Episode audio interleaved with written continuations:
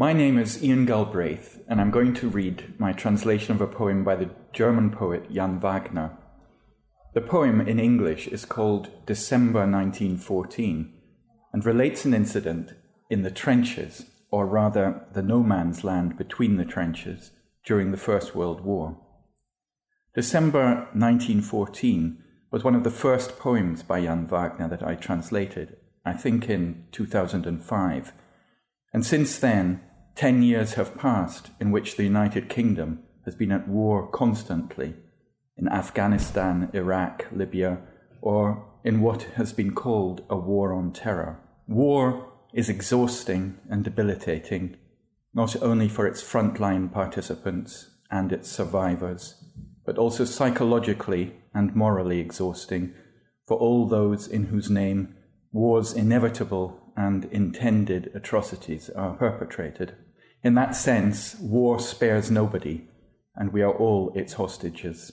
The surprising event recounted in Jan Wagner's poem is therefore the outbreak as a result of an individual's decision of normality, the discovery that humane, universal values are translatable in a situation that dictates totally against the crossing of lines and borders with peaceful intent. I shall read the poem and then say one or two words about its translation. It starts with an epigraph with a quotation from something that was reported by somebody called Gunner Herbert Smith of the Royal Field Artillery.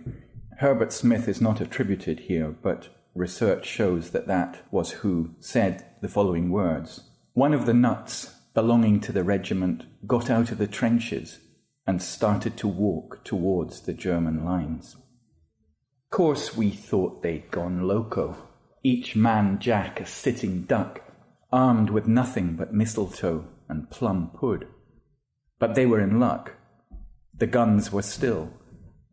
In no man's land and mud, we met between the lines, at a loss for words, each hand at a trouser seam, until the woodbines did the rounds, were lit, and someone shared a bar of bitter chocolate.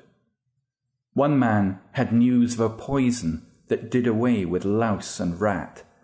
Others, still too stiff to talk, swigged rum or got out family photos, played Halma, yelled, swapped addresses, uniforms, helmets, jocose, till under the sheaves of streaking tracer on that soft and naked common field, there was nothing left to offer but the trenches and their nameless yield.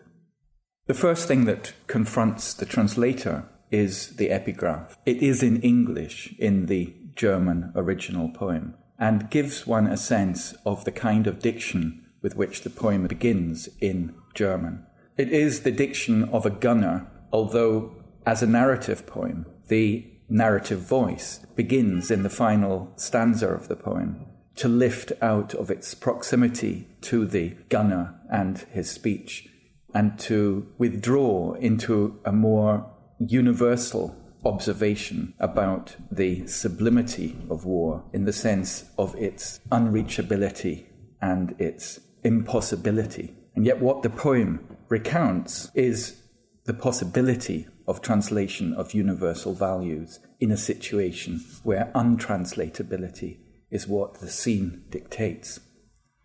The poem itself rhymes A B A B all the way through, and some of the rhymes are very difficult to reproduce in the sense that one has to choose a different word to rhyme on. The German sounds of the rhymes are like this plem plem with plum, ungeschützt with kein Geschütz, Niemandsland, jede Hand, Gräben, Gaben, Zigaretten, Ratten, Schokolade, Lade, Rum, Reihum, Halma, Helme, Spurgaben, Gräben, Anger, Hunger.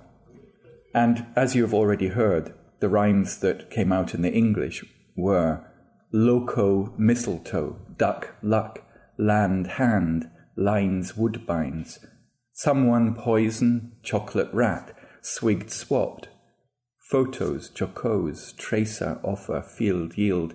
And some of those words, even, were not in the German poem. Of course, all of the words were not in the German poem, but some of the words are, in a sense, made up words in order to find the rhymes.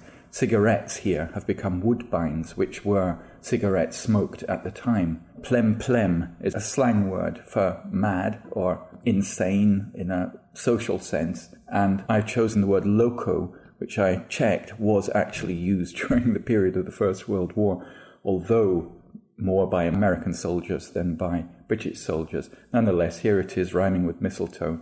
Another aspect of the poem which was very interesting was the way that Jan Wagner thinks in syllables. I say this because I've noticed again and again that when I have done the syllable count, I've found that he suddenly starts breaking the rules that he seems to have set up from the very beginning.